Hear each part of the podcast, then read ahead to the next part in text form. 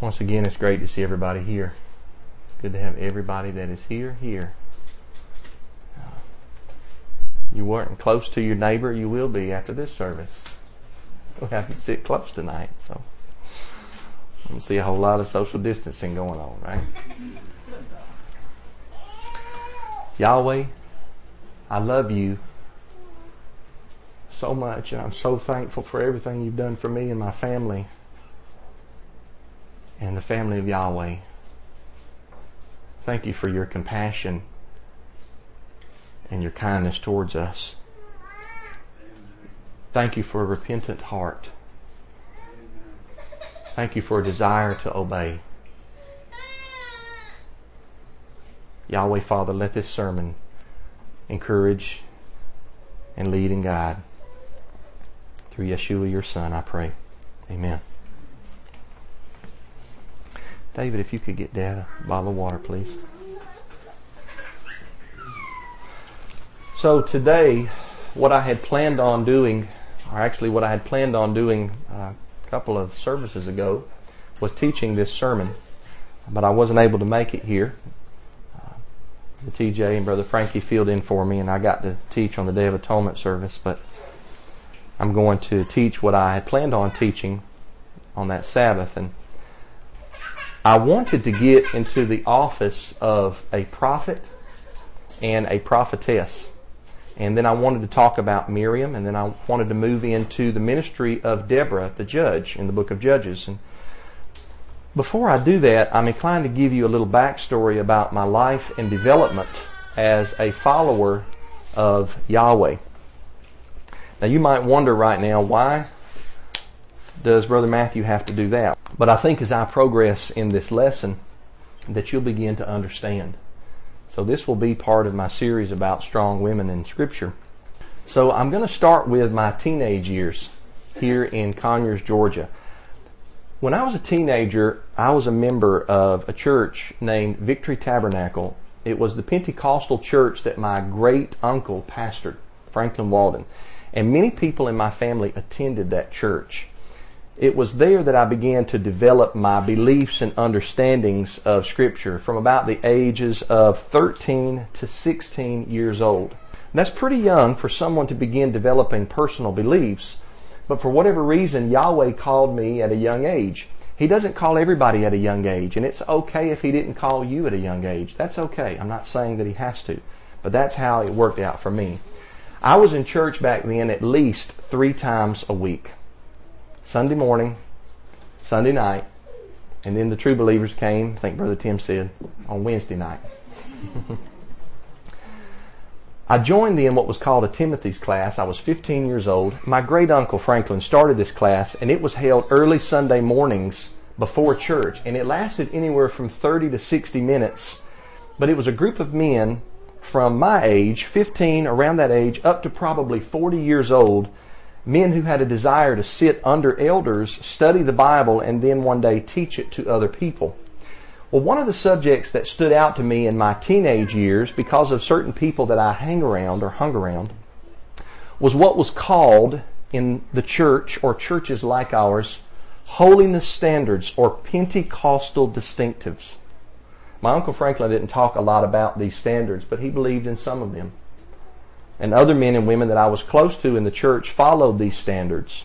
Things like modesty in clothing, no pants or makeup for women, no jewelry for anyone, women shouldn't cut their hair, and even some men I ran into believed that men should be clean shaven because we were supposed to look neat and clean for the Lord. This is what I was told. Well, I decided to believe in and follow those things as a teenager and the early years of my marriage. I could see those teachings from a few verses in the Bible, but my main reason was I felt that as believers, we needed to be different from the world. Now, during this time between 1996 and 1998, I started to learn about other things in the Bible. Things like the sacred name, the Sabbath, the dietary law, the festivals. And I soon began to believe all of these things, plus I continued to hold to what was known as old time Pentecostal holiness standards. That's what they were called. Well, fast forward up a few more years to 98 to the year 2000. Well, I became more convicted of personal Bible study in those two years. I was married early on, but I was around some older men who always told me, study for yourself, Matthew. Don't take any man's word for something. Always go back and check it out for yourself. And so that's what I began to do. And I figured that if I found out one thing that I believed was wrong, and I had to change that thing, then I needed to go back over everything. Right, Brother Glenn? One at a time.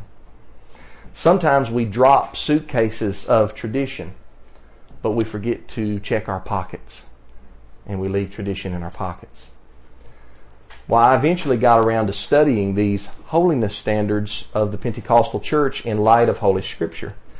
And I guess as I was putting this sermon together, I guess it started with jewelry. Tisha and I used to never wear jewelry, not even wedding rings. I didn't believe in it, and I would cite two verses in the New Testament. 1 Timothy 2, 9 through 10, and 1 Peter 3, 3 through 4. Both of those verses address the way that believing women should and should not adorn themselves. Well, when I got around to studying the issue of whether or not it was a sin to wear jewelry, it was the early 2000s. My study methods were getting sharper, and I was learning that proper Bible study examined all of the scriptures and not parts of the scriptures. That's so important. I've titled this lesson tonight, Studying the Whole Bible. You'll understand that more as we move along. But the Lord was not going to teach one standard of morality in the Older Testament and then change that standard in the Newer Testament. He was not going to allow his people to practice something in the Older Testament and then turn around and condemn that practice in the Newer Testament. We don't serve a mighty one like that who changes his mind on what sin is. So after I finished studying, I came to a conclusion that was different than what I had been told by some of my superiors. I came to the conclusion that it was not a sin to wear jewelry. I learned that sin was and is and only is the transgression of Yahweh's law, 1 John 3 verse 4. And I couldn't find any law or commandment that taught against men or women wearing jewelry. I also found positive, righteous examples of people wearing jewelry. My favorite is Genesis 24, where Isaac and Rebekah get betrothed, and Abraham, the righteous Abraham, sends Rebekah gifts of jewelry. I also found a place where jewelry was being used as an analogy of Yahweh's forgiveness and His love and His exaltation, and that's in the parable of the prodigal son, where when the prodigal son finally comes to his senses and comes home, one of the things that the dad does is put a gold ring on his finger and says, You are forgiven, my son. So the ring wasn't taken off when he was forgiven, it was put on.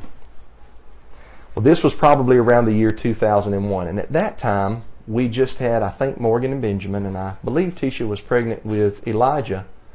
And I remember discussing this subject with my wife. And we were just talking one night about following Yahweh and raising our children. If you are a mom or a dad, that's the most important job that you have is raising your children. And it's so great and such a blessing when you can start them off at an early age.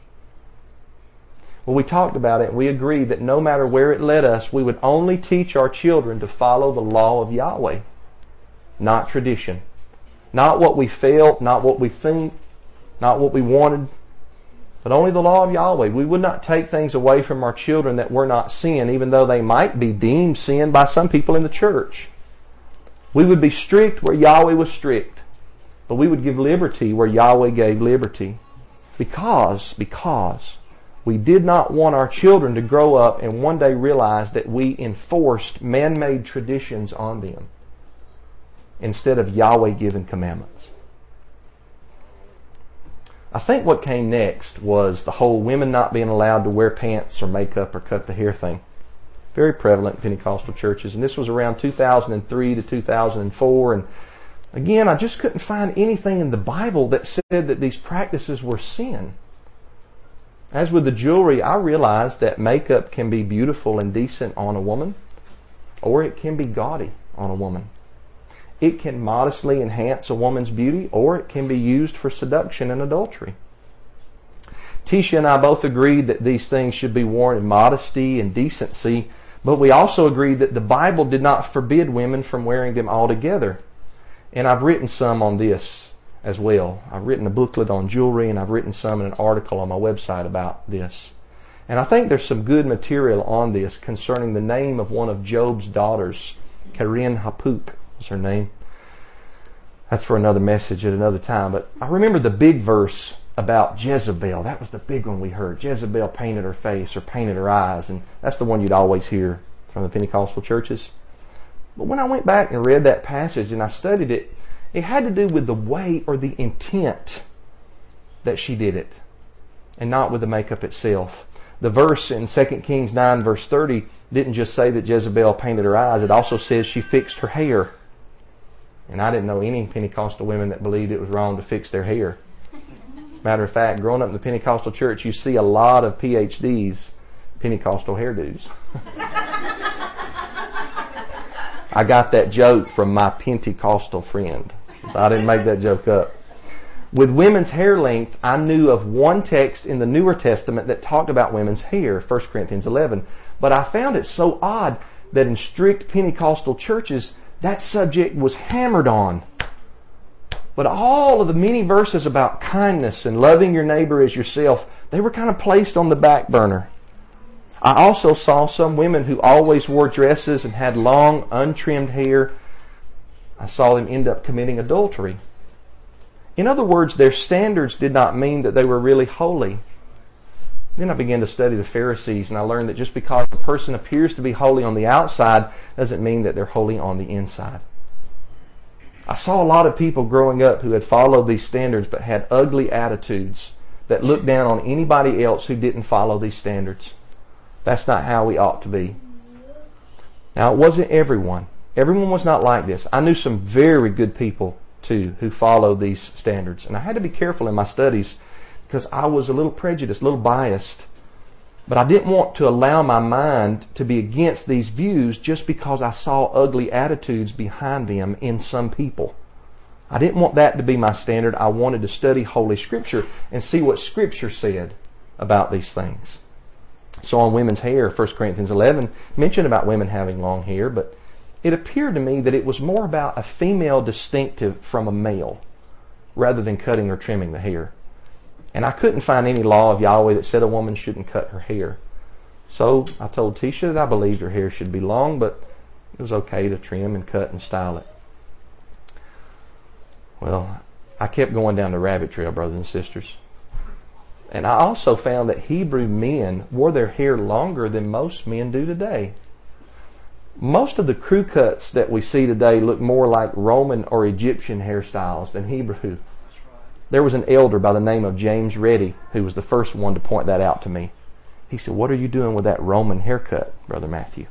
I said, I don't know what you're talking about, Elder James. he said, Sit here at my feet and I'll tell you.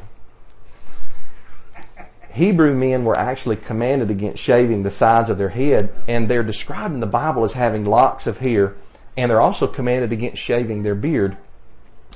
So some of the churches that I had been growing up in and visited thought that a man was sinning if his hair covered the tops of his ears or if it touched the collar on the back of his shirt.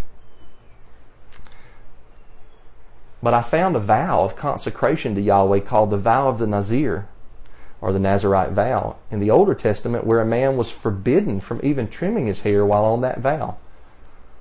And some men took the vow for life. Probably John the Immerser um, was a Nazarite for life. That's Numbers chapter 6. And so the verse in 1 Corinthians 11 in the Newer Testament about long hair being a shame on a man, it seemed to do more with the way that the hair was worn in an attempt to be feminine. Kind of like cross dressing or being a transvestite. With the beard thing, I found that the entire Bible taught the exact opposite of what most Pentecostal churches taught. Some of the churches that I worshiped in would not allow a man to be on the platform in the music ministry or the teaching ministry if he had any facial hair. So they couldn't let our Lord and Savior get on the platform. I think that it came from associating facial hair with the hippie movement of the mid 20th century. But that's not how we decide what's right and wrong, is it? We don't look at the movements and try to do the opposite. We always go with what Yahweh teaches in His law. So the world's ways will ebb and flow. They'll move around and change with the times. The world has no standard. What's right today might be wrong six months from now. But with Yahweh's people, we have a standard, and it's the Torah. And in the Torah, Yahweh commands against a man shaving his beard, Leviticus 19:27, and so I stopped doing that. Then the whole issue of pants on women came up. This was in 2004, huge subject. When I studied this subject, I did see modesty in dress clearly taught throughout the Bible. But I saw it for both men and women. Now, most of the Pentecostal teaching that I had heard growing up on modesty was directed at the women. The men would wear tight blue jeans or tight suits, and sometimes you might see them sit in a pew inappropriately. But they'd always tell the women to sit properly and only wear a dress or a skirt, but they could pretty much sit and wear anything that they pleased. I just didn't think that that was balanced. So when I studied that subject, I actually got stricter on my view of modesty because I came away from that study believing that both men and women should wear tunics for modesty. I know that's a hard one to swallow for a people because it's so different. But I do believe that's what scripture teaches beginning with Genesis 3:21. And I tell some of the brothers around here, you can just start by leaving your shirt untucked. Uh, when I was growing up in church, they made you tuck your shirt in when you went to church. But the scripture actually teaches differently. I don't believe that it's wrong for a woman to wear pants. And I don't believe that pants are a man's garment. But at the same time, I believe that women and men should be modest and should wear a tunic over their pants modestly to cover over their midsection. And all ancient Hebrew men and women, and pretty much all Christian men and women, wore tunics or robes up until about the 1600s and pants at that time began to take over for the man first and then the woman later. Why am I talking about all this? Why is Brother Matthew talking about this? Well, I began to ask a question in 2004. Caleb, I asked this to myself. I studied all of these matters out and I found that I changed to some degree on pretty much every single one of these, of these matters. Why did I change my views? Was I just trying to be disagreeable? I thought that. I thought maybe I'm just trying to be disagreeable. I like to study. I like to debate the Bible. I like to talk about it and have discussions. Maybe I'm just a disagreeable person. But then I realized that there was a reason. The reason was this is starting in 1998, maybe a little bit before that, I began to study the first 75% of the Bible, along with the last 25% of the Bible. Before that, I had only studied this part. But now I was studying all of it, starting with this part, the first 75% of the Bible. That I pretty much never heard any lessons taught on when I was growing up. You might hear a verse quoted here and there. Like my son said this morning in our testimonial service that a lot of the preaching today is people just quoting a verse and then telling you a story. I never heard the Bible taught. So I purposed in my heart that I would teach the Bible verse by verse when I would teach the congregation. But what I had been doing in my teenage years was just focusing on the New Testament and pretty much ignoring the Older Testament. For example, if you believe that the, the law of Yahweh has been done away with and you don't really need to read the Old Testament, as many churches believe and practice, you can come up with making up a doctrine that men gotta have a crew cut, be clean shaven, and wear a suit and a tie to church. Where's your suit and tie, brother? Don't you know it's church time? You can come up with a doctrine like that. I once had a lady tell me that she would not allow her children to wear sandals to church and praise Yahweh. When she told me this, I had grown to a level of maturity where I didn't blast, but I was gentle. And I looked at her and I asked her gently and I said, What do you think that Yeshua wore on his feet when he went to synagogue? He wore sandals. All of the Hebrews, they probably weren't dressed flashy. A lot of them only had one pair of clothes. Uh, John the Baptist, in his ministry in Luke chapter 3, he even made the statement that if you had two tunics, give one away to somebody that doesn't have it. So, when you come to Sabbath service, obviously we should always practice good hygiene and appropriateness and modesty, but Yahweh's not looking at how much you paid for your shoes or your clothes. Right. Yahweh's not looking at your ties, man. He's not looking at your fancy clothes, ladies. He's looking at the intention of the heart. Anyhow, you can read 1 Timothy 2 and 1 Peter 3 if you want to, and you can use them to say that jewelry is a sin because that's all you've got. You can read 1 Corinthians 11 by itself without having to make it harmonize with the older testament that came before it. When you stop ignoring the first 75% of the Bible and add that to your studies, you come away with an entirely different message on a lot of things. Your dress and your outward appearance begins to look Hebrew rather than Pentecostal or Baptist or Catholic or Episcopalian. I'm still different from the world. But my differences don't stem from me trying to be the opposite of the world.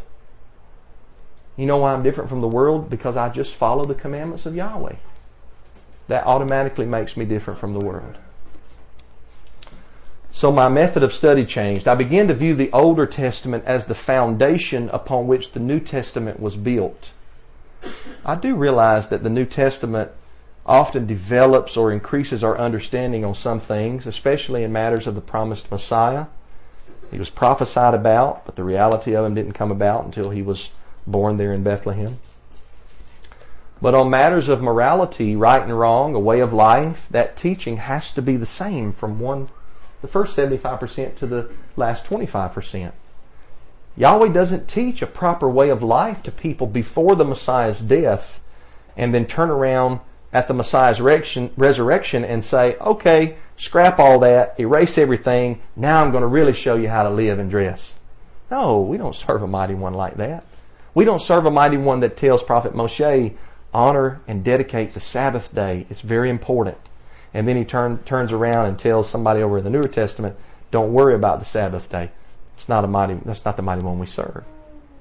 That's one of those areas my wife and I have been strict on in our families the Sabbath day. Why? Because Yahweh's strict on it. So I went through all that as I close today to say that the same thing has happened in my regard to my views about women. I have changed some of my views on women in ministry. Not because I'm trying to keep up with the times or be progressive. I'm not looking for hand claps or pats on the back from anybody in the world. I do not follow any of the world's groups, movements, or ways. I'm a member of only one group, and that's Yahweh's group. That's what I'm a member of, and I don't desire anything else. I only follow Yahweh, and some of my views about women have changed because of studying the older Testament. I've been looking at it for a few years now, but just recently I've really began realizing that some of the things that I used to believe were in error simply because I was not taking the Older Testament seriously enough on this subject. So, what I'm going to be getting into in my next lessons, I won't be teaching this coming Sabbath, but I'll teach soon enough. You always will. What I'm going to get into is regarding the office of the prophet or the prophetess and the ministries of Miriam, Deborah, Huldah, and Anna. These are four women in the Older Testament. And I will show you from the Old Testament why I believe now that it is perfectly acceptable to have women teach and lead in a religious setting. Now, I still believe that a wife is to be under the headship of her husband. And I believe that the scripture teaches that a daughter is under the headship of her father. I believe in familial patriarchy. But at the same time, I also believe that women can be leaders in other circles of the society as a whole, while at the same time remaining in submission to their own husbands.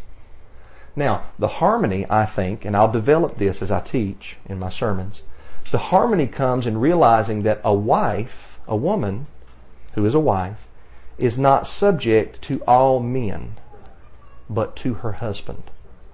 My wife is not required to live in submission to men because they're men. She is required to submit to me because I am her husband, as the church submits to the Messiah. I'm required to love her in a special way, different from all other women, because she's my wife. And I'm to love her as the Messiah loved the assembly and gave himself for the assembly. But the Old Testament approved examples show us that this did not forbid that same woman from teaching and directing the community as a whole. Women like Deborah and Huldah, both of them were prophets or prophetesses, which is just the feminine form of prophet.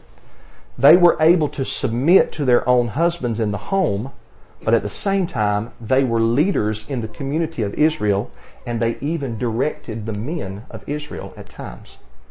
Now, I realize, like myself, some of you might be thinking, but what about this verse, Brother Matthew? What about that verse? And, and the verses that you're thinking of probably come from the last 25% of the Bible. And I want to encourage you to place your foundation in the first 75% of the Bible. And then walk through the New Testament knowing that Yahweh's morality does not change. It's not, well, we don't do that now because the apostle Paul said this. It's, Paul can't be saying this now because Yahweh already said this back then. Yahweh is our foundation. We start from the beginning and we work to the end. We don't start with the end and ignore the beginning. So I'm going to get more into this in my lessons to come, and I appreciate you listening to me give somewhat of a testimony. I know this was a little bit different sermon. I normally teach verses, verse by verse in the Bible. But I appreciate you listening to this testimony uh, of mine today. And I love you. Um, and I can't wait to eat the good food here in a little bit. So, who's going to do testimony service today? Brother TJ? Brother TJ. Hallelujah.